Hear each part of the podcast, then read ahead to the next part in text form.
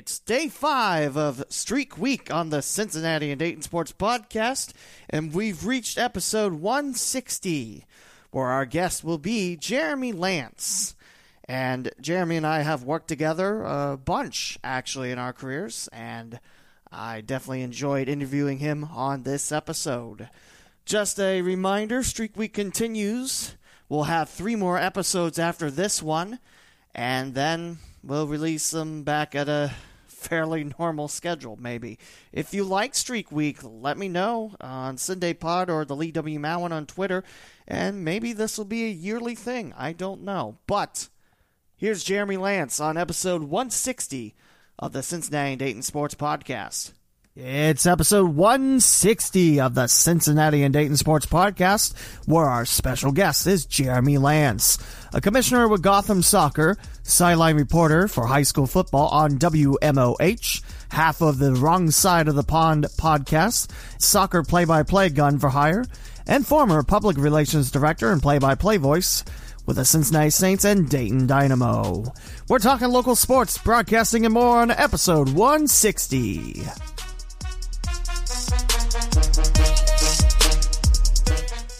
Welcome to the Cincinnati and Dayton Sports Podcast with Lee W. Mowen. This is a weekly podcast covering all sports in Cincinnati and Dayton, Ohio. From Lima to the Ohio River and northern Kentucky, from eastern Indiana to Madison County and all points in between, this is your source of local Cincinnati and Dayton, Ohio sports. Visit the leewmowen.com slash podcasts to find your favorite podcasting platform. Music created with the Splash app. Time for another episode with your host, Lee W. Mowen. On the phone, we have Jeremy Lance. Jeremy, how are you? Lee, I'm doing great. It's great to hear from you. How's everything during this uh, quarantine for you? Uh, it's you know it's different. I think like most people, we're kind of you know in uncharted waters. It certainly is different. So, Jeremy, you do a lot of great stuff. You're a commissioner with Gotham Soccer. You are a sideline reporter for high school football on WMOH, and also half of the Wrong Side of the Podcast, or Wrong Side of the Pod, and also a very good soccer play-by-play guy. Uh, yeah, that's that's that's the resume. And also, we worked together uh, the Dayton Dynamo, where up here in Montgomery County, and you were with the Cincinnati Saints before that move too. Uh, that's correct. So let's begin. Where are you from? Uh, that is always I, I always uh, laugh about that one. That's kind of a bit of a loaded question because I've moved so much. So, uh, I, I you know I was born in the Chicago area, Wheaton, Illinois.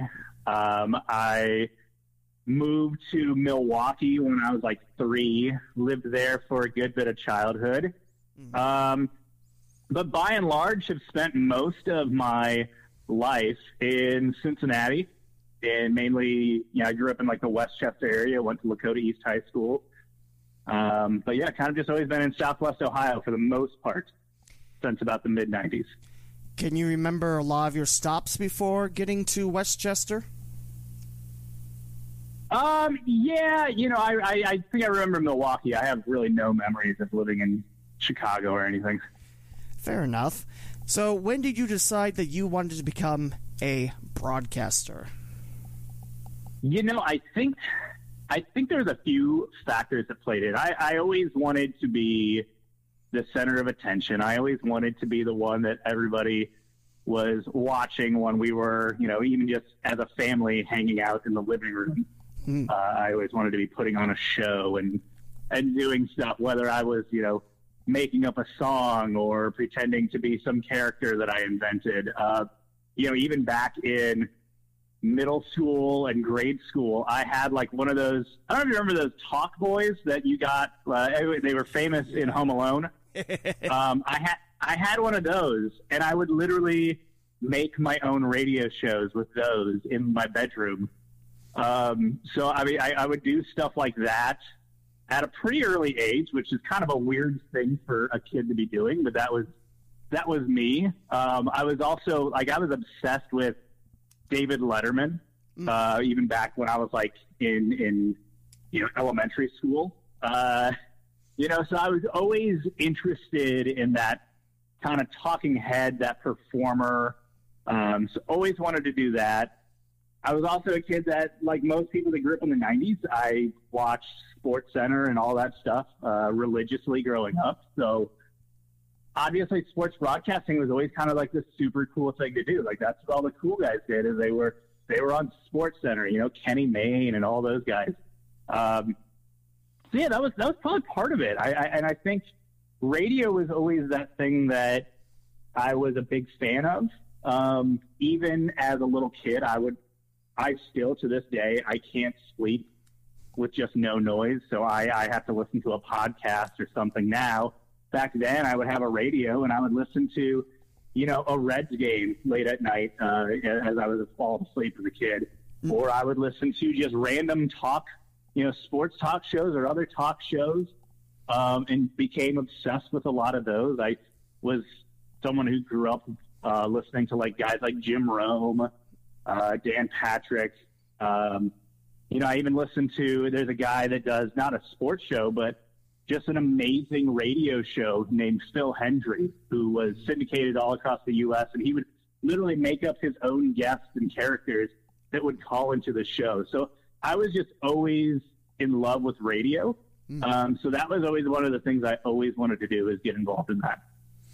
Do you remember any of your radio shows back on the? You said Talkback, right? Yeah, I'm a little talk. I'm the little talk boy player. Yeah, I uh, yeah.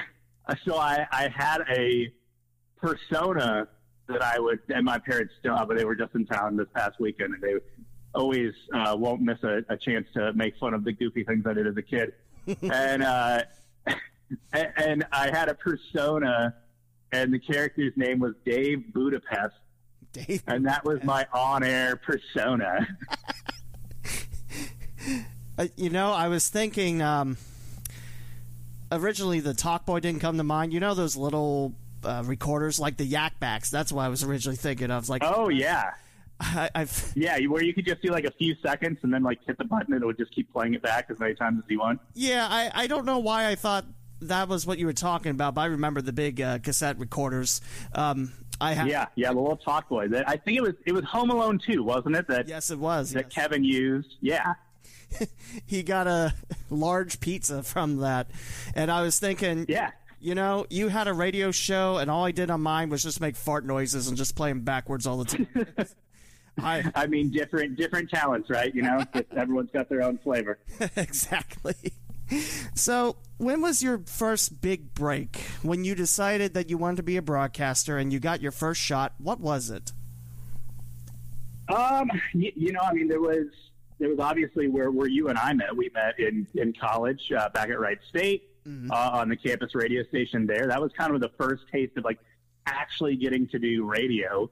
Um, so that that was probably the first one. I think before that, you know, in high school, I got to do I was on the morning announcements where we had like a video morning announcements and and you, you were really supposed to just kind of say like you know hey there's a there's a meeting for you, you know the the this club you know on Tuesday at 4 p.m. and I that's all it was supposed to be and luckily I had like a, a teacher who was pretty cool and he let us kind of do some some goofy things with it and kind of kind of ham it up and, and have fun with it. So I, I, I love doing that, and that was kind of one of the first things I got to do. Um, and then obviously at, at Wright State doing the radio, and then and then after that, um, you know, after that I went I went to uh, I went to the broadcasting school uh, here in Cincinnati, mm-hmm.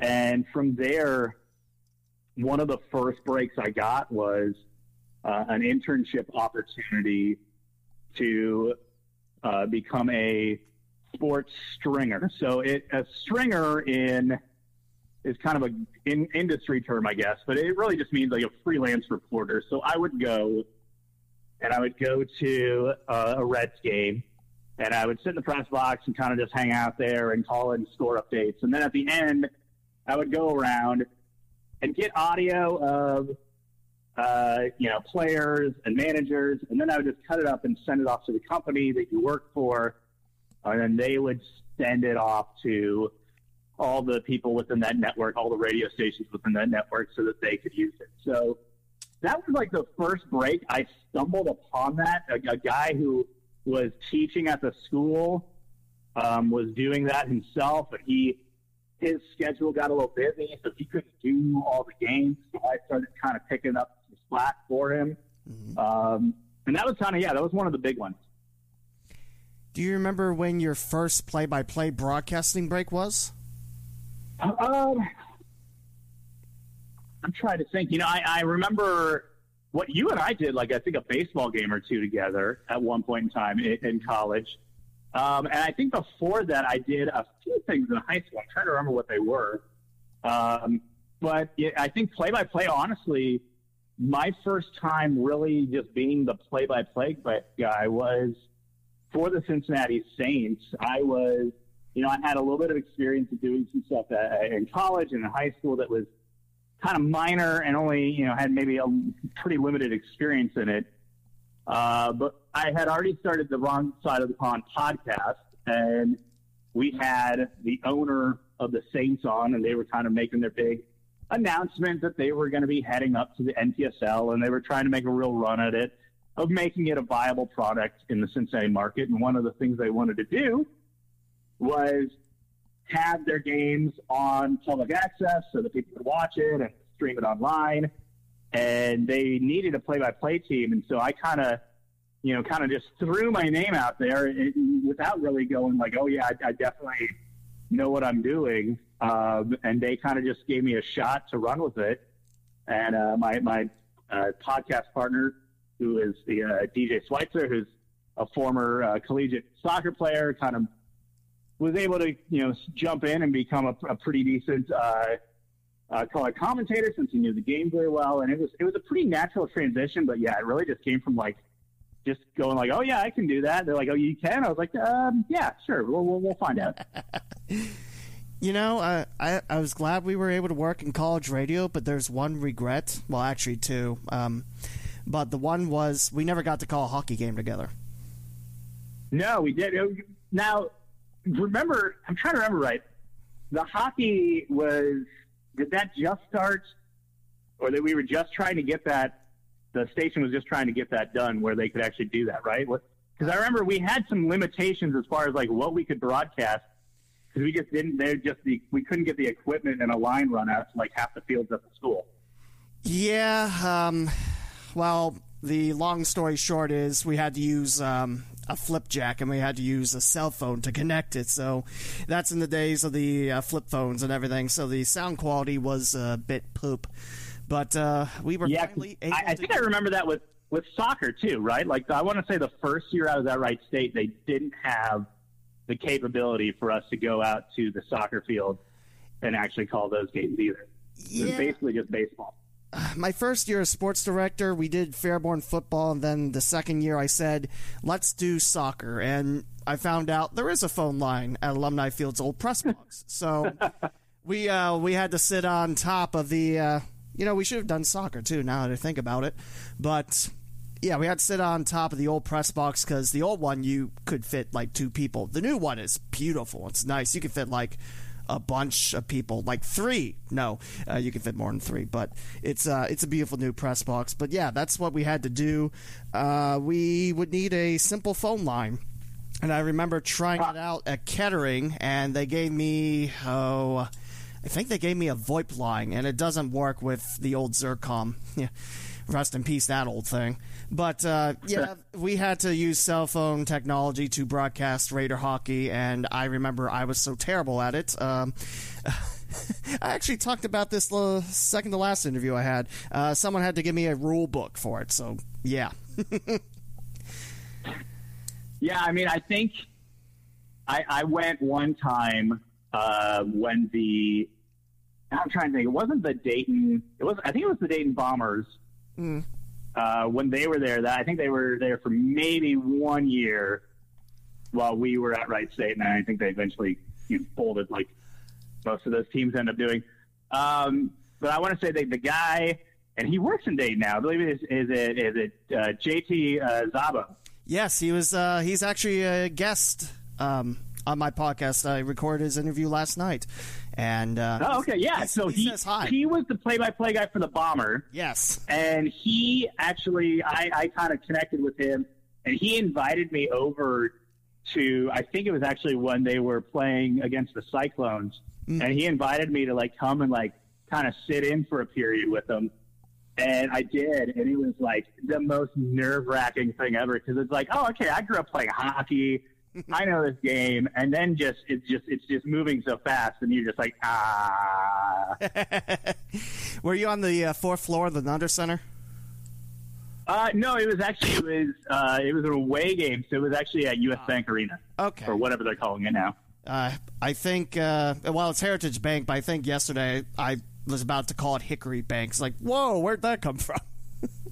I mean, yeah, Heritage Bank, a bank that's Yeah. so famous that no one in Cincinnati has actually heard of it. Do they actually have a branch in Cincinnati, or am I? I. I, I hope so. They have a stadium in Cincinnati now, so you might want to, you know, maybe open up a couple shops there, guys. Uh, nah, we have the name. That's good enough. But anyway, I mean, that's that's a lot of great memories. And uh, let's go to the Cincinnati Saints. Um, you mentioned uh, wrong side of the pod with DJ uh, Schweitzer, right?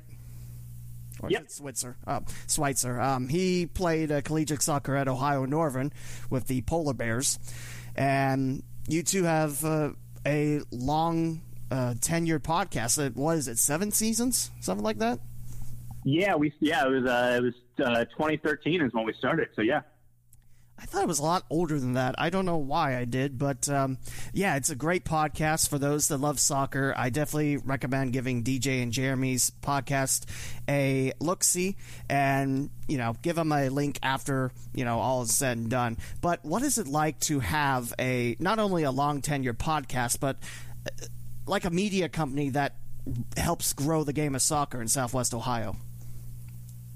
Yeah, you know, so the the wrong side of the pond kind of brand was started out as like just a blog that DJ started up because he he had just finished college and he kind of got a real world job and he was living in a different he was living in uh, Kentucky away from most of the people he knew and so he didn't have anyone to like talk about soccer with so he was like well I'll just start a blog. So he started that and then a couple of years later I run into him at the weirdest thing. I don't know if you remember this. It, it's you almost say it out loud to people, and they're like, "I don't think that actually happened."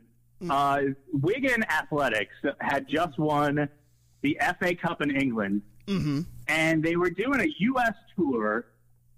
And for some reason that I don't even think they fully understood, they agreed to play the Dayton Dynamo at Piqua High School's old stadium Yeah, where the grass was probably a foot tall. and and, um, and so DJ and I were one of the, like the two, one of the few media people.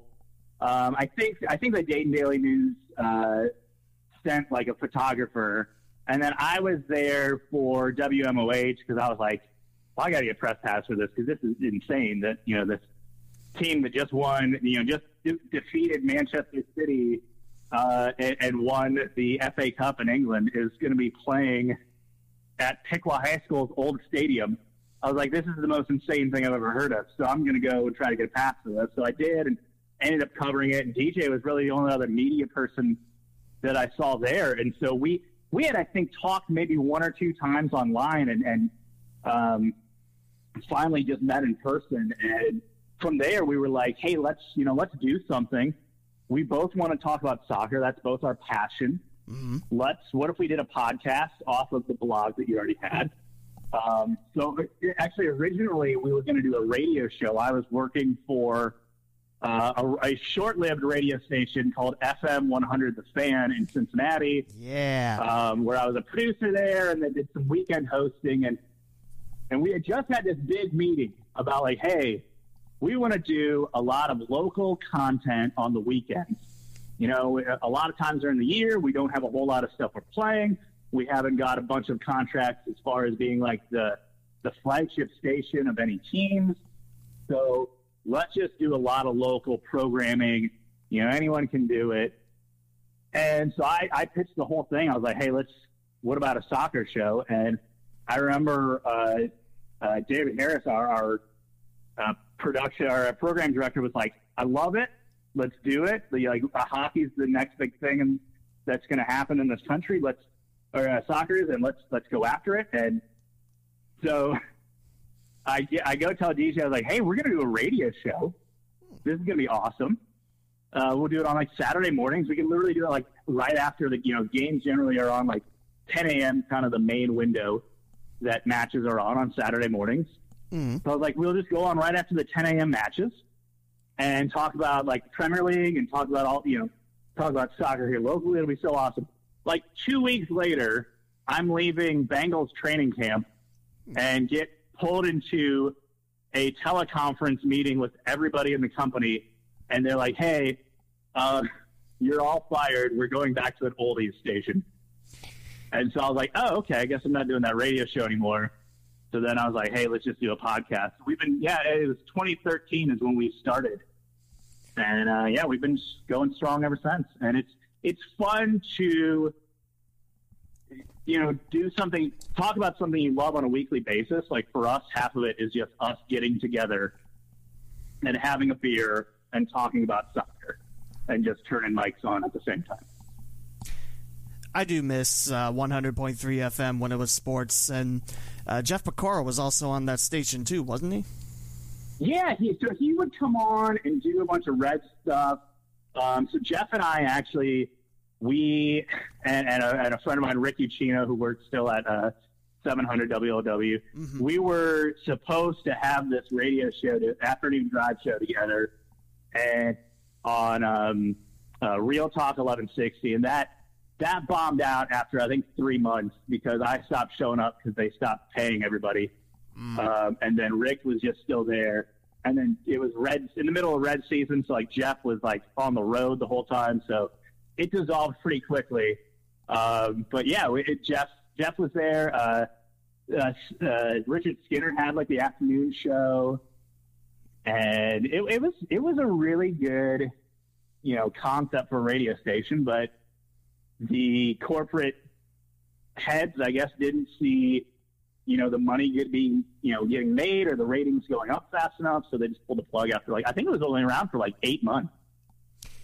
It was a shame too. I mean, hey, more sports stations the better, and I wish we had, uh, you know, sports stations up here in Dayton. But Yeah. Cause I mean, I mean, well, I mean, even in Cincinnati, like being a bigger market, you have, you really just have one actual sports station that has local content. You just have 1530 because 1360 is just syndicated stuff all day.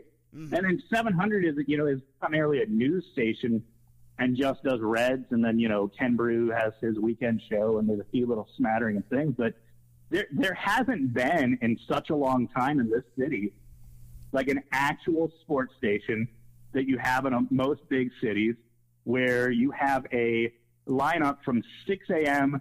to 6 p.m. of just local content.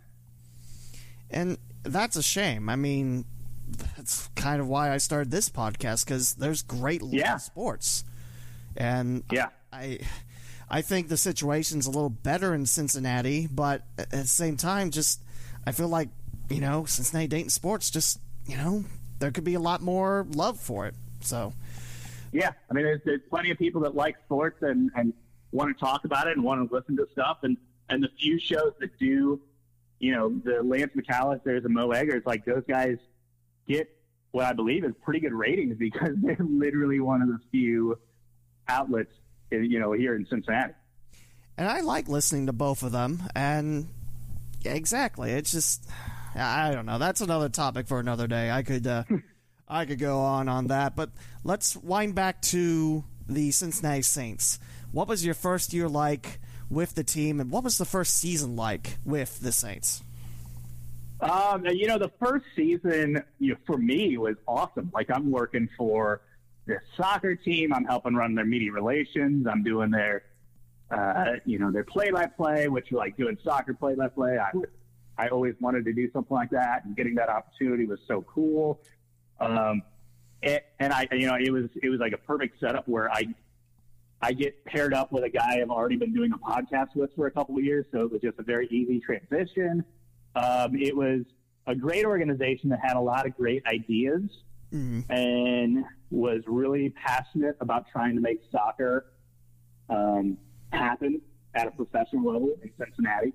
Mm. And so, from that standpoint, it was awesome. Obviously, on field, um, the team the team was not good. uh, luckily, their, their, the few wins they have did come at home, which were the games that we broadcast. So, as far as I had to interact with, it was it was more wins than losses, but uh, a rough season. Um, and and so the first year was was pretty cool. You know, the big thing for me is is from that media relations standpoint. Like I was trying to like tell people, like please care about us, please follow soccer, and it's really cool uh, that like the guy that is now the the beat reporter for FC Cincinnati for the Enquirer, Pat Brennan.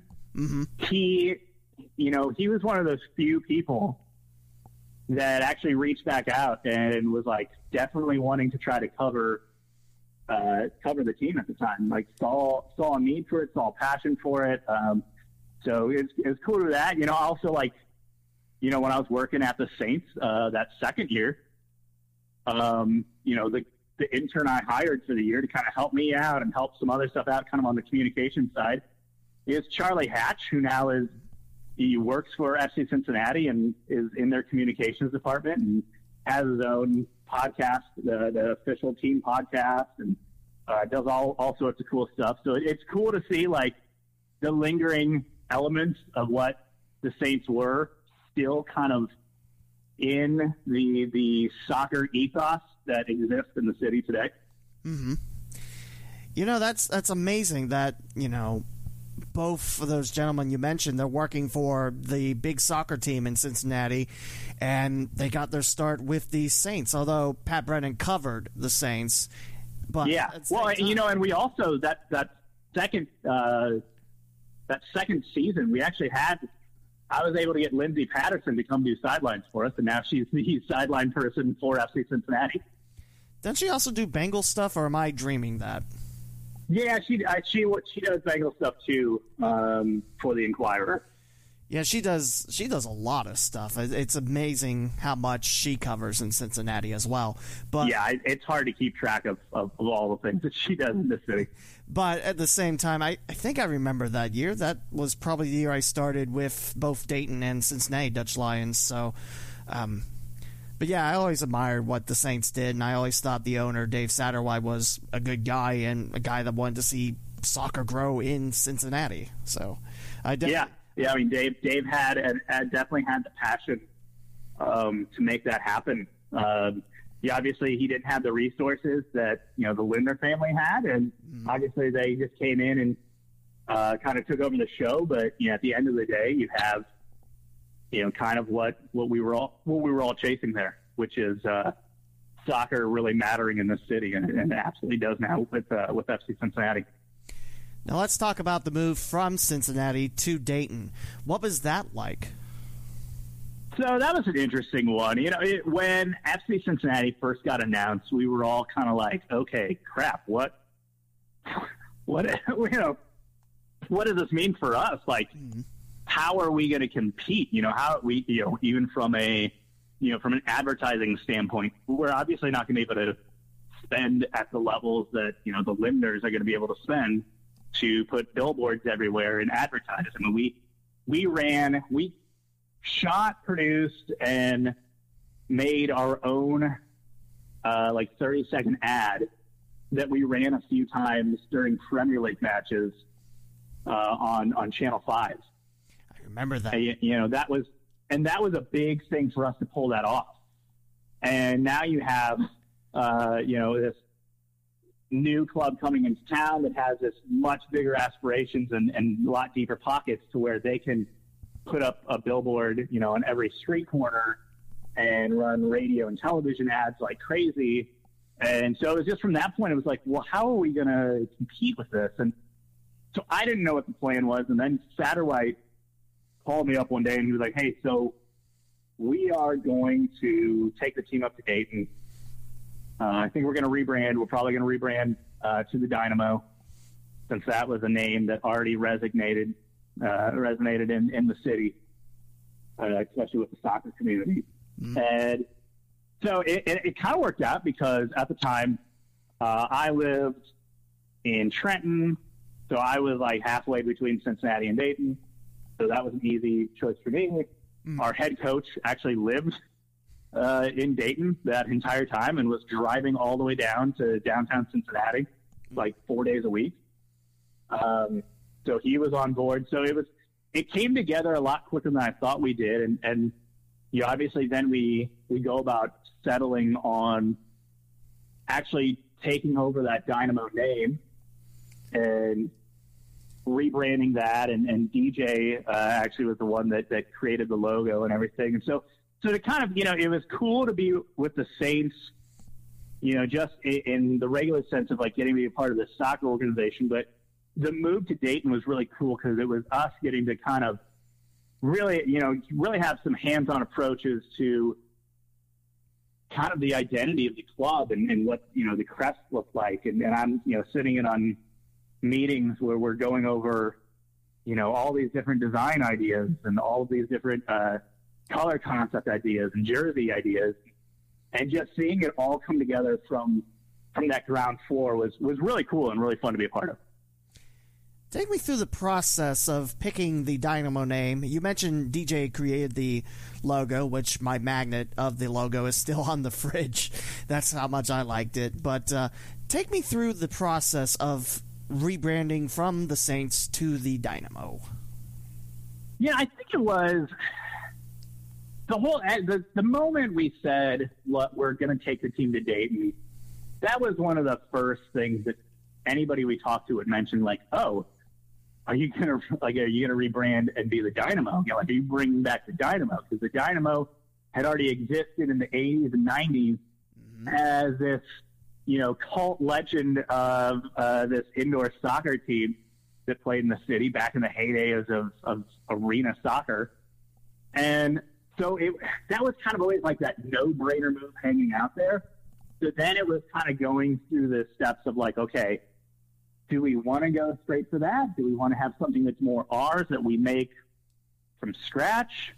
Um, then you start throwing around the ideas and the names. And the problem is you, you and it's a problem that kind of permeates through soccer. That there's just too many generic formulas to go with of like, oh, Dayton FC, Dayton United, mm. um, you know, and those just don't feel like they have.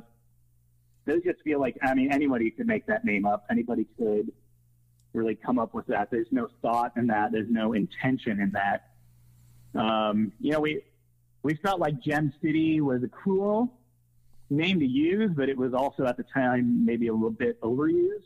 So we were like, maybe we won't do that. And at the end of the day, we were like, you know, the Dynamo name is, it, it, you know, it, it's historic in this city for soccer, and to bring it back for another generation of fans would just be too cool and just too cool of an opportunity for us to skip out on. So obviously, then we had to kind of do the legwork of like, you know, who who technically owns the name, uh, who know who owns any of like the logos or images or any of that stuff, and and kind of had to go through that and find out all that stuff, and it ended up being that really not really anybody mm. had trademarked a lot of that stuff, and some of that stuff had lapsed, and so we we just went for it, and um, yeah, it was it was cool. I mean, that was kind of the big thing when we had our press conference of like, you know, we're announcing ourselves and that was like the big thing we were hiding. It's like, so will they or won't they? Will they take the Dynamo name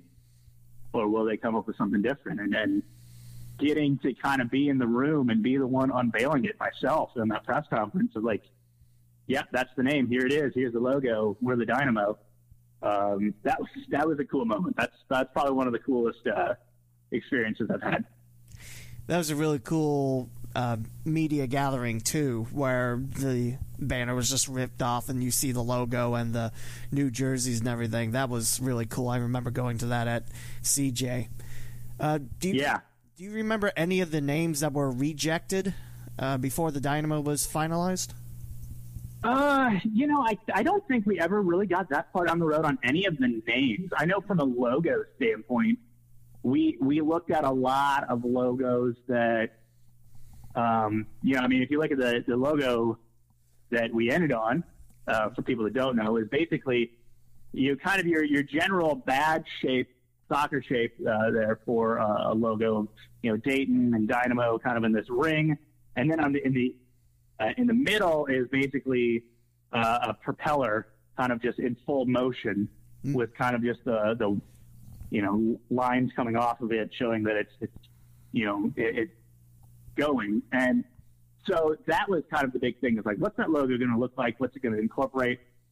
You know, are we going to lean more on, you know, the Dynamo kind of tends to um, pull from not just like an engineering and an, and an aviation history within the city, but um, you know, more kind of just a, a general kind of aviation or uh, engineering name. So do we go with like gears? Do we go with, and then we're like, no, no, we're not going to do that. It's, it's, it's got to have, you know, it's, it's got to have more of an aviation feel to it. Um, and then it was like, okay, should it be like a, a plane? Should it be a fighter jet? Should it be, you know, like the Wright brothers plane? Should, like which? So then we were kind of going through all of that. And there was like a million, you know, mock-ups of that, and so that was kind of cool to be a part of. And, and finally, I think that, you know, I think there was a lot of like fighter jet kind of looking ones mm. that almost are reminiscent of what like the Winnipeg Jets ended up going with here in the last couple of years. Hmm. Um, very similar look. Uh, but yeah, we ended up going with the, the logo we did with the uh, propeller, and uh, the DJ created that one, and I, I think it's I think it's a fantastic logo. I do too. I just I just miss the team, but with you, I do. Yeah, it's yeah, I definitely do. Just the way you know the second season, how incredible that was moving to Roger Glass Stadium near downtown Dayton, yeah.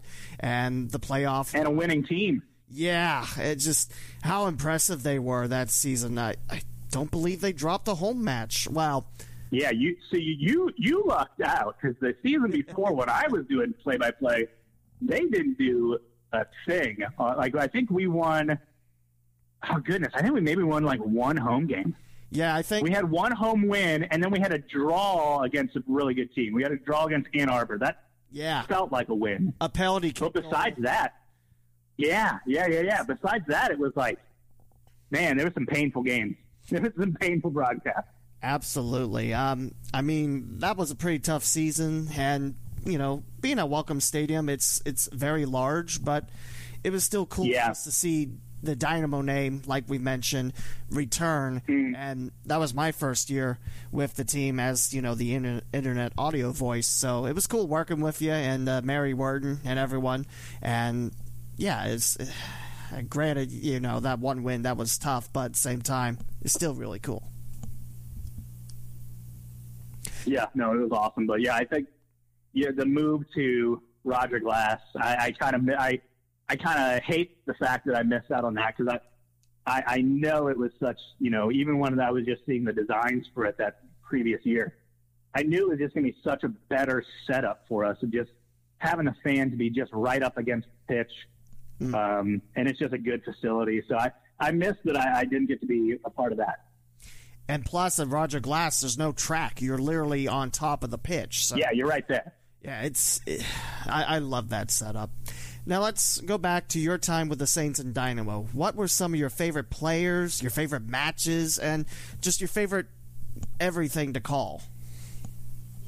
Uh, I mean, you know, so players. I mean, there's there's so many of them, and, and I still know a lot of them. A lot of them play in in Gotham soccer leagues. Uh, a few of them I, I still consider uh, pretty good friends. I one of them actually lives uh, down the street from me, and we get together uh, so often for, for some bourbon and, and you know reminisce about old times. Mm. Um, so yeah, I, there's not. I don't know if I can pinpoint. You know, the best player I ever saw, obviously, uh, at, in Dayton. You know, by Kebe you know, this 37 year old guy from, uh, was I believe he's from Senegal. Yep.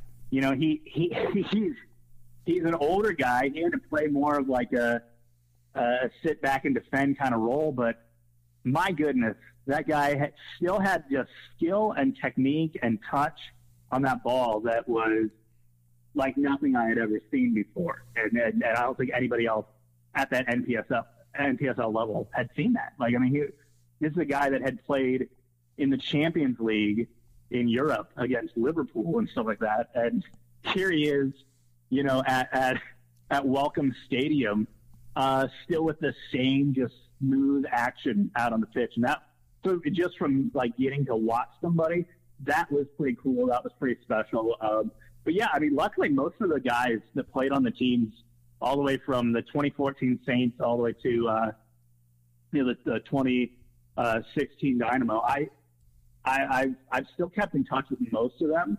Um, cool moments, you know the the first it was the second broadcast actually the second broadcast mm. uh, playing uh, against Detroit and mm. all their fans showing up and it being a really close match. And Detroit was a really good team, and the, the Saints were, were not, you know, favored to really do much that year, and um, ended up ended up losing that game on the last second goal. Mm. But just the energy on that one was so cool, and it, it was just it was just a really cool atmosphere. I, I still kick myself that I didn't get to uh, pull off a broadcast in Detroit and go up there and see all those fans and and see their supporters um, just in full voice. Uh, you know, they they packed that thing out uh, with several thousand people, which at at that level um, is pretty incredible. Mm. Um, yeah, so yeah, I mean, those are my some of my favorite memories. There's goofy memories. So one time we went, actually myself and uh, Charlie Hatch, who now works with FC Cincinnati, we went on a road trip with the team, and we went to they were playing, I believe they were called the Twin Minnesota Twin Stars. Yeah, and played played out in like suburban Minneapolis. And so we drove we drove all the way there, which is already that that's a that's a long way to drive. That's a um, bit of a hike. Luckily, my parents uh, lived in Milwaukee at the time, so we were able to kind of just uh, have a nice little pit stop there and stay there for the night, and then continue driving the next morning. But um, So we get up there, and I'm pulling up on my phone like the address on the website, and the address on the website was like I, they had it in that wrong, so it was actually like their mailing address, which was actually just somebody's house. um, so then I'm calling this person, and like she's trying to give me directions, and she's giving directions to me as if I already live in Minneapolis and know where everything is and she's like, "Yeah, just go up to the, you know, just go up to the Hardee's and turn a left." And I'm like, "Where's the what? Like, can you just?" And then we get there. Like, I'm just fighting with her on the phone for like 20 minutes. Like, can you just give me an address? And she's like, "No, I'll just, I'll just guide you in." I'm like, "Just give me an address." and she's like, "Yeah, just hang left here to the park. Just go past that." We end up getting to like the, they play at a high, like most NPSL teams, they play at a high school Mm-hmm. And I'm just like, the first thought is like, why didn't she just tell me the name of the high school? I should have just looked that up. Like, why did she make that so hard? well, you were supposed to play at that house. Didn't you get the memo? I mean, yeah, apparently. So we get there.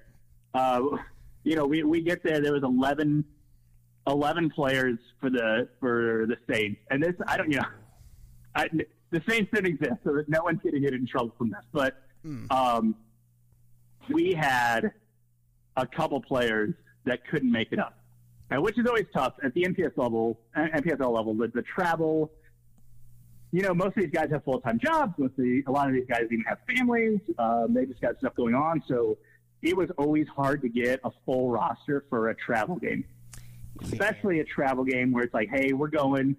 I think it was they're playing the Twin Stars in Minneapolis on a Saturday and then that Sunday, they were going to drive down to play the team in Madison mm. um, on their way back. So, and that's generally how you did away trips. You would do two at once. So you would play somebody on like a Friday, and then on your way back, you'd play somebody else on a Saturday. Um, so it was just always hard. It was always hard to get a lot of people to show up. And so they had exactly 11 players, but that's only because uh, the goalkeeper for that match, his buddy, uh, his buddy who played with him, one of his teammates at UD, mm-hmm. lived in Minneapolis and just came and showed up, and we gave they we gave him a, a player card for a different for just some guy on our team, and we're like, "Hey, you're this guy today."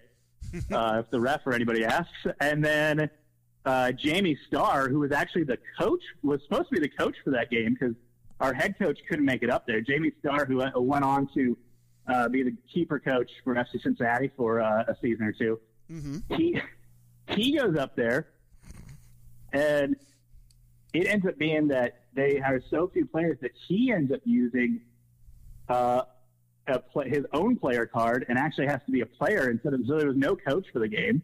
Oof. Um, they, he had to actually play, and I think he actually had to play like a defender position. He's a goalkeeper by trade, um, and and we ended up winning the match, uh, which is the best part about it. Wow. I mean, with all you just said, that's that's pretty crazy. But I remember walking up there talking to them. I was like, "Hey, who's that guy?" And they're like, "Oh, that's uh, I forgot who they named." And I was like, "No, that's what are you talking about?" And they go, "Well, today he is. According to everyone, uh, that's his name today." I was like, "Oh, okay, gotcha. Copy that." Um, but yeah, that was an interesting trip. Uh, that was actually also one of the few games that uh, Luke Spencer played for the Saints, who he went on to uh, play for uh, for FC Cincinnati, and then went and moved on to Louisville, where he actually helped them uh, score the winning goal to win the USL Cup a couple years ago um, over over Phoenix. So and he was he was along for that wild ride too. So he he had that fun up in Minneapolis. uh, so yeah, there's just goofy stories like that um, when you work in NPSL because as much as there you try to have good organization, as much as you try to have like everybody on the same page and everybody show up, it's there's a lot of times you just kind of just uh, winging it and happen to pull pull some some stuff together at the last minute to to get the show to happen. Stuff happens, so that's that's a really good story. I, I thank you for sharing that. Uh, can you tell me? That's one of my favorite ones. Can you tell me another one of your favorite stories? Um, yeah, I'm trying to think. There was there was a game. I want to say. Oh, okay. So I, you were here for you were there for this one. This was the year that you, I believe, were were helping out with the Saints. We're at um, what is it? What Walnut Hills High School, I think it is. Uh, Actually, we're there. I don't. I don't think I ever helped out with the Saints in Cincinnati. I was just the two years at the Dynamo. Okay, I, for some reason I thought you were there helping helping Don out with something, or I don't know. No, But- I met on. Um, yeah, Welcome Stadium year. So Oh, okay. All right. So that was this next year. Yeah. So we had to do the PA, uh, you know, the PA guy. It was a weird setup because um, Walnut Hills High School is super old, super cool looking. Where basically the stadium and the seats are basically like built onto the side of the school, like these big concrete uh, steps. And pretty cool setup, but not exactly conducive for broadcast. So they didn't really have a press box. It was actually like a hallway that was between, I think, like a cafeteria and a gymnasium. And like that was the hallway that also had like, that's where you set up like the, they'd have the mult box and everything to like set up like mics and all that stuff for the PA. And so Don would have to do the PA from there. We on nice days would do the play by play from under a tent just on the concourse, just basically just under him. And so what would always happen is that the person that was doing the uh, national anthem would basically be standing right by us the whole time. And the national anthem is always a weird one for broadcast because, like, you you know you don't want dead air, but also you not you don't want to be talking during the anthem. So that's always a weird one. You generally broadcast you try to time it out to where you're at a commercial break when that happens because you just, it's kind of hard to just air it um, and just have just just dead air kind of for that whole period. Um, and like maybe you're breathing too heavy and your mic's still on, so that sounds weird too. Um, so you try to avoid it. Doesn't always happen. And this particular day, not only did it not happen, but really one of the worst like scenarios in my head of like awkward moments could happen where we had this young, like middle school age girl was going to do the national anthem, and so like we're we're live, we're rolling. She's to the national anthem, and she again she's standing like at like two feet away from me. Like that's how close she was. Because the mic, Don actually had to take the mic and just like hang it out the window and hand it to her. and then she's standing on the concourse right next to us, and she's doing the anthem. And Wow. she got like one or two bars into the song and just froze. Oh. And I'm just sitting there like, uh, and I turn around and then like I turn around, but I don't want to like be like too panicky and turn around like, oh, I'm going to stare at you now from a minute from you know from a foot away, and you're not doing this thing, and every, everybody's looking at you, and you were having an absolute panic attack. So like, we didn't know what to do. Like I didn't know what to do. Like we're on the air, I didn't know what to do. Uh, Don didn't know what to do. Like, does Don start like yanking on that mic cord and like yank it out of her hands and pull it back up into the window? Like, what do we do? And then like, it probably only lasted like maybe five seconds. Hmm. It felt like 20 minutes of you're just everyone just panicked like, oh no, what? Hmm. like, are we just all gonna stand here and watch this girl have like this whole like just meltdown in front of us and freak out? Hmm. And I think like after like a couple seconds, the supporters group just started singing the, the rest of the anthem. Um, because oh, because it was played with a track, so there was like the actual like music track, and then this girl was going to sing over it, Ah. So and like she kara- just froze. like karaoke. So the song's continuing, yeah, yeah.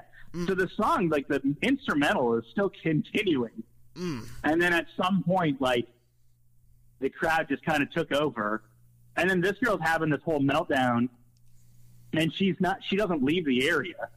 Because then, like, her mom's consoling her, and yeah, you feel bad for her. Her mom's consoling her, all these people are consoling her. Mm. But then, like, the anthem ends, and like, we had to start the broadcast, and there's this like 12 year old girl just sobbing loudly, mm. like a foot away from me, as I'm like, "Hey, welcome in to you know, mm. what from a you know a beautiful day here in Cincinnati." You just hear this girl just sobbing right behind me, um, and it was I could hear it in my headset. It was clearly going out over the air. Like this whole uh, this whole conversation that's happening with their mom, going like, "Oh, it's okay, come back another time," and that was, um, you know, a- lot of times you'll get stuff where there is kind of stuff being said into your ear, your earpiece, or there's just feedback, or there's something, and you just have to just keep like, you just have to focus in and keep going, and that was probably one of the hardest ones for me.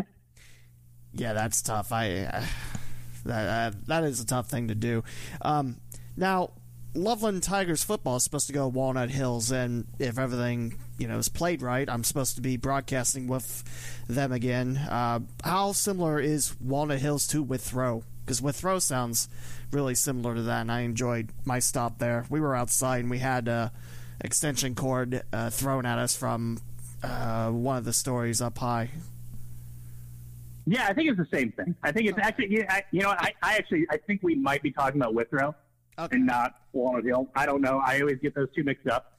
Yeah, I think that's the high school we're talking about. I like I liked Angus Angus Keene Stadium, and yeah, I mean with the track around, you, you the action's a little farther It's, away. But yeah, it's it's a, it's a cool venue in general, but mm. again, like yeah, anytime you're talking about the track there, I think it it takes away from that soccer feel of like being like right next to the pitch. but the classic feel like it feels like a university right there. That's you know Yeah, no, it, it, I mean it looks like a it looks like a high school stadium straight out of like a like a movie or something like that, where you have these big, you know, it's and the whole place looks like a university. There's a big brick. Uh, concrete steps going all the way up on the side of the building. So yeah, yeah, you, you're right. It was Withrow, not not Walnut Hill. That was actually my first game uh, for Loveland Tigers football, and we were sitting behind some of the Loveland fans. Like, are they broadcasting? No, I just wanted to bring my headset, and my gear, and just talk into it today. You know, I, figured that'd be fun. But uh, no, I didn't say that. That that wouldn't be nice of me. But yeah, uh, so I, I like Withrow. And can we also talk about real quick? How the Saints played at Stargel Stadium for a bit, and now the site of the original Stargel is going to be the home of the West End Stadium, where FC Cincinnati is going to play next year. Yeah, I mean, yeah, part, hey, part of uh, David Satterwhite's vision. I mean, he knew that that was that was the perfect location to play soccer in a downtown setting where you're really close to the Over the Rhine district. So you there's all the, the bars there and, and restaurants. Um, it's it's where a lot of the younger crowd is, is moving to right around there. So yeah, I mean, he he nailed it. He nailed that spot. You know, back in 2014. Do you know if Stargel's uh, second stadium's open yet? Uh, it is. Oh, it is open. Okay, because uh, so they, I think they they were supposed to open at the beginning of last uh, football season, and ended up having to open like maybe a month late, yeah, just because things weren't done on time.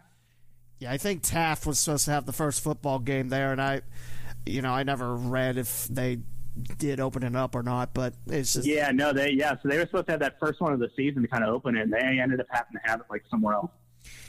I remember that, and I was like, mm, that's tough. But at least they did get Stargel 2 opened up. And sticking with soccer, what exactly is Gotham Soccer?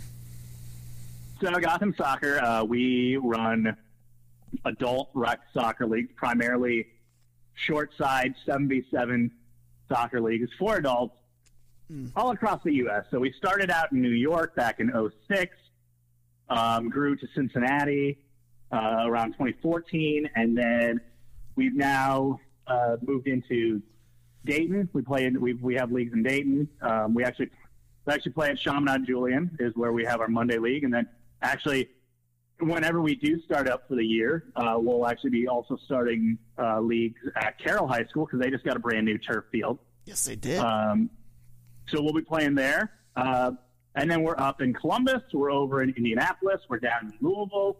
And we're out in Arizona. so you're a commissioner. What's your role?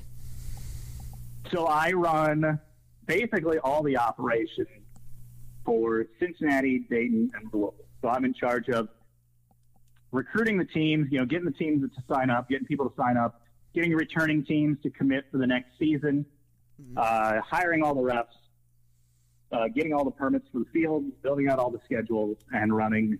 We do three outdoor sessions, so spring, summer, fall, and then we do some small futsal leagues in the winter. Um, but so basically, doing running all those operations for three different cities. And how can people that are interested in playing soccer, you know, reach out and try out for Gotham? Yeah, so I mean, it's a, it's a rec league. We take um, whoever wants to play. Uh, you just sign up and you, you pay the player fee, or you, you sign up your team and, and play the pay the team fee, and you can just go to GothamSoccer.com and then pick on which city you live in. So if you want to play in Dayton or Cincinnati or, or somewhere else, uh, you just go from there and you just register, and then we get you set up, and I'll be in contact with you, and we'll, we'll get get you rolling and get you out there to play uh, play some soccer. And how long has Gotham Soccer been a thing? Uh, so since 2006 was when we started in New York, but the, the actual expansion that got us out here into the Midwest started uh, around 2014. I see. And how long have you been commissioner? Uh, I started in 2017, so it was actually right after the 2016, right going into the 2017 uh, NPSL season that I had to that I took the job, so I had to step away from that. Okay. Is there any fields in Cincinnati or Dayton that you'd like Gotham Soccer to reach out to? You mentioned CJ and Carroll up here, but is there any fields that you have on like your wish list? Um, I mean, yeah, there's always like you know more fields that we'd like to do. Um, you know, in Cincinnati, we're actually spread out pretty good. We got we got a field out on on the east side in Anderson. We play up in Westchester. We play at two different, or actually technically three different places in kind of the more central Cincinnati area. Uh, you know, we we would like to eventually get something maybe out on the west side of things, maybe towards uh, maybe towards like Harrison or something like that. You know, Harrison's putting in that new turf field too, and it looks really nice. Yeah, Now, that'd be perfect. I mean, Harrison, I think Taylor has a pretty nice field, don't they? Yeah. Okay. Now let's uh, talk about you and your broadcasting career again. Is there any other sports you want to try? Um, not really. I, I, you know, I think, I think the only other one that I think I would actually feel like comfortable ever doing, Mm. just because I have, you know, I think you have to come from at least a little bit of knowledge when you go into a game and, and have a, an understanding of it. Would probably be like like it'd be super cool to to call like golf Golf. and just be out there or be in one of those little like uh high uh you know booths there Mhm. In one of those little towers looking at all the monitors looking down at you know one of the greens and calling in your in your hush tone you know Actually, on the Ohio Hockey Digest podcast, I was joking that I probably wouldn't be able to do golf just because my voice is just always like this. It's never calm. Yeah. I, I mean, yeah i would have to like I, I would have to figure out what i would do when like something big happens and you want to get excited but not like that excited and i would probably just blow out the microphone yeah, I, I feel like I could do the calm voice for a little bit, but then there's a long drive. Like, wow, did you see that drive? we got to get this broadcaster out of here. Yeah, yeah, no, I, I definitely, I definitely think that that would be probably the hardest part about it, especially like if you're one of the, you know, some of the guys that actually have with packs and everything are out on the course with the players and they're, you know, chiming in on the broadcast, and obviously like they're talking in a low tone because like they're actually like literally like feet away from the guy golfing, so like they can't be loud, but that would be the hardest part to like restrain yourself. Absolutely. Now, Jeremy, what's some of your favorite things about sports in Cincinnati and the Dayton area? Um, you, you know, I, I, I don't know. I mean, I, it's weird because I, not growing up here originally, like FC Cincinnati is actually the first professional team in this area that I've actually like considered myself a fan of. Like, obviously, I'm not uh, a Bengals fan or a Reds fan. Um, you know, I, I didn't. You know, I went to Wright State, so I'm not a UC fan or a, a Xavier fan down here in Cincinnati. Um, you know, so it, it if you talk about like what I enjoy, it's it's FC Cincinnati, and the other thing that's like super cool about this area that I think not a lot of people get, Mm. um, is that like high school football is such a big deal in, Oh, this, in this area. I mean, Um, which you know, I, I think sometimes living in kind of the Southwest Ohio bubble, Mm. you forget that like it's not that way everywhere else. Like, yeah, in the South, and like, yeah, in Texas, and like that makes sense, and we already know about that. But like, Mm. the yeah, the rest of the Midwest is kind of hit or miss. Whereas like anywhere you go in Ohio, high, uh, high school football is so big and means so much. So I would say that that's definitely another one. And then uh, one thing I always mention when people tell me about the sports scene in the city Mhm. is I say that the most, the coolest event, and it's an event that I have actually got to cover for, Think I covered it for like five or six years straight, is there's actually like a massive global tennis tournament that's right. in the area every year. Uh, the Western and Southern Open out in Mason, Ohio, which is like northern suburbs of Cincinnati. And it's because of where it sits in the calendar. It's it's always two weeks before the U.S. Open, Mhm. and because of that, everybody, every big name in the or in the in the tennis world shows up and plays. And so you can go and, and pay actually honestly reasonable prices Mhm. to go to this tennis event and see some of the biggest sports stars on the planet. It's it's crazy to think that one of the oldest major tennis uh, circuits are here in Cincinnati. Yeah. And I, Yeah. I remember the one year I got to cover it, and it was a lot of fun. I mean, I had to learn a lot about tennis on the fly, but at the same time, it's it's great action. It's Yeah. a lot of fun. Yeah, it's it's you know it tennis is something I always you know paid a little bit of attention to and found it a little bit interesting. And then you go and like if you like seeing tennis live is a different thing than watching it on TV. It's it's a definitely a in person sport. Mm. And uh, yeah, and so I learned that from doing that, and you just the opportunities to talk to and, and meet some of the, you know the biggest athletes on the planet.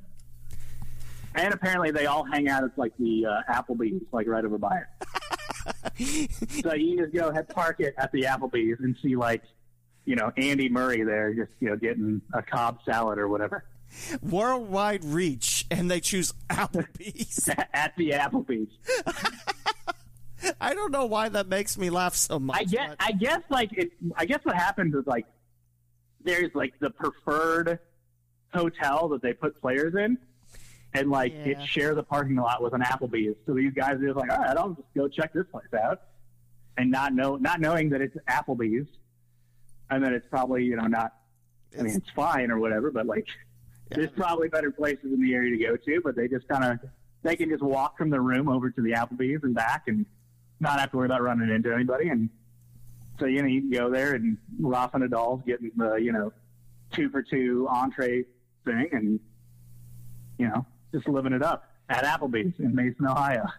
it it still makes me laugh about that, but that's that's very uh, that's that's probably why, and uh, that's a shame Yeah. because there's probably some great restaurants in Mason, and Oh yeah, That- Mason's not lacking in restaurants. oh no, it's uh, what a great suburb it is, and they as long as well as the tennis center, they also have a very nice baseball field in Prasco Park, and the people Yeah. that own it, you know, they don't collect you know concessions, they don't collect parking, they don't.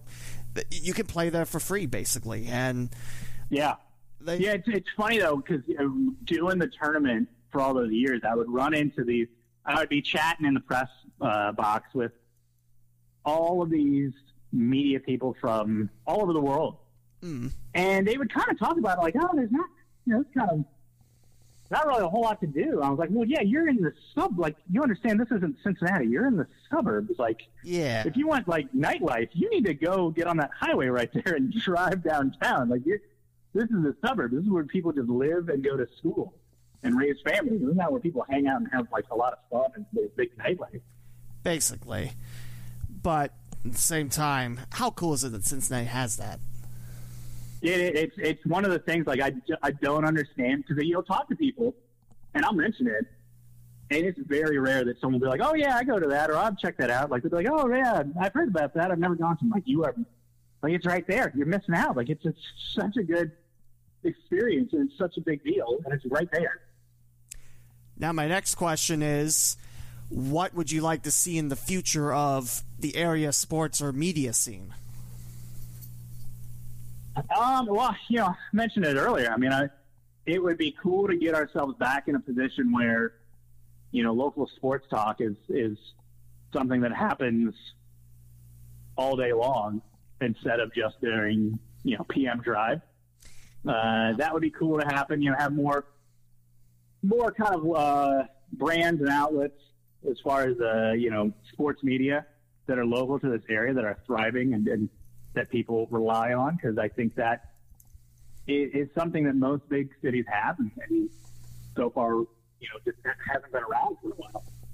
Um, so I, I'd say part of that, and then yeah, I don't know, I don't know. We're in a pretty good place. I mean, my my bucket list item was always a professional soccer team, so I, I guess I'm good now. I guess I'm, I guess I'm out of things. I've reached the mountaintop. Now, for those that are interested in becoming a broadcaster or joining the sports field, what advice can you give? Um, you know, I, I think the the biggest advice is just you know you got to keep pursuing it. You got to keep going for it. Um, but you know that I think a lot of there's a new way that just kind of everything's calibrated, Mm. where you can do things without having to like.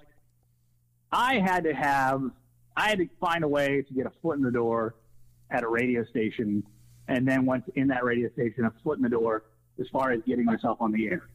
Mm. But nowadays, you know, with podcasts, with blogs, with YouTube channels, it's so easy for anybody to do it. Like the barrier of entry of trying it out doesn't exist anymore. So I think you just, if you want to do it, you got to do it. You know, spend that fifty dollars on a microphone. Spend that, you know, a little bit of money on, you know, if you want to do videos on some kind of editing software, and go for it because that's that still might cost some money, but it's still way easier than some of the hoops that people, you know, back when, when we were starting out and, and people before us had to jump through just to get like just a little bit, just to get like even just a touch of airtime. And now you can just create it yourself. So do it. Just create it. Isn't the isn't the, internet wonderful for that? Yeah, it's, it's amazing. I mean, it's amazing that you can, you know, I don't know, my kids watch all these YouTube channels, and it's just these kids like opening up toys, and these kids make millions of dollars through this. And it's like this, there's no talent in this, but you can do it, and you can still make money, and that's awesome. You know that you know he has his own brand of toys. Oh yeah, we bought them. They're garbage. I, I I'm very familiar with that too because my uh, my stepdaughters do that as well, and it's like, Yeah. What you have all these toys here? No, Yeah. Open it yourself and play with it. You why watch someone else do it? uh, Jeremy. Last uh, last up, how can people follow your work and you on social media? Um, so uh, wrong side of the pond uh, is wrong side of pond. That's our Twitter handle. Um, obviously, then just you whatever podcast app you use, you can find wrong side of the pond on there to follow our podcast, which we've been uh, keeping up with.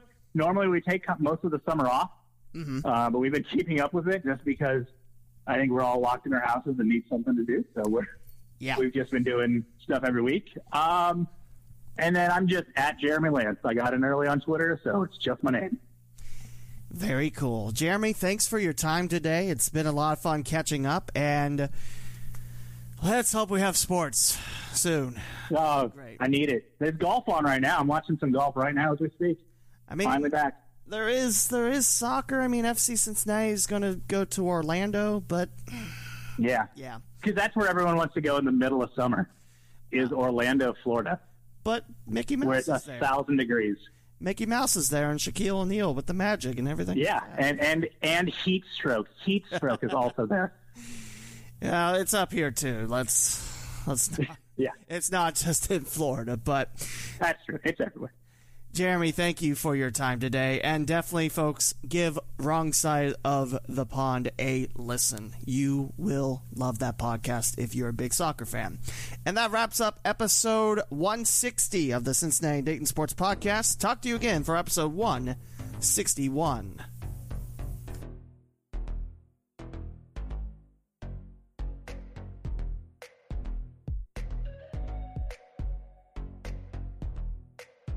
Thank you for listening to another episode of the Cincinnati and Dayton Sports Podcast with Lee W. Mowen. To subscribe to the podcast, please visit the leewmowen.com slash podcast. From there, you can choose your favorite platform, such as Apple Podcast, Google Podcast, TuneIn, Spotify, the iHeartRadio app, and many more. Interact with the podcast and hosts on Twitter at the Lee W. Mowen and at CinDay Pod. Like the Facebook page, the Cincinnati and Dayton Sports Podcast, and download the free Flick Chat app. Then search for the local CinDay Sports group to submit your future Mowen's mailbag questions. The closing theme is Lights Go Down by Dan Henig, provided by the YouTube Music Library Collection. This is Lee W. Mowen, and I hope you enjoyed this week's podcast. Please join me again next week on the Cincinnati and Dayton Sports Podcast.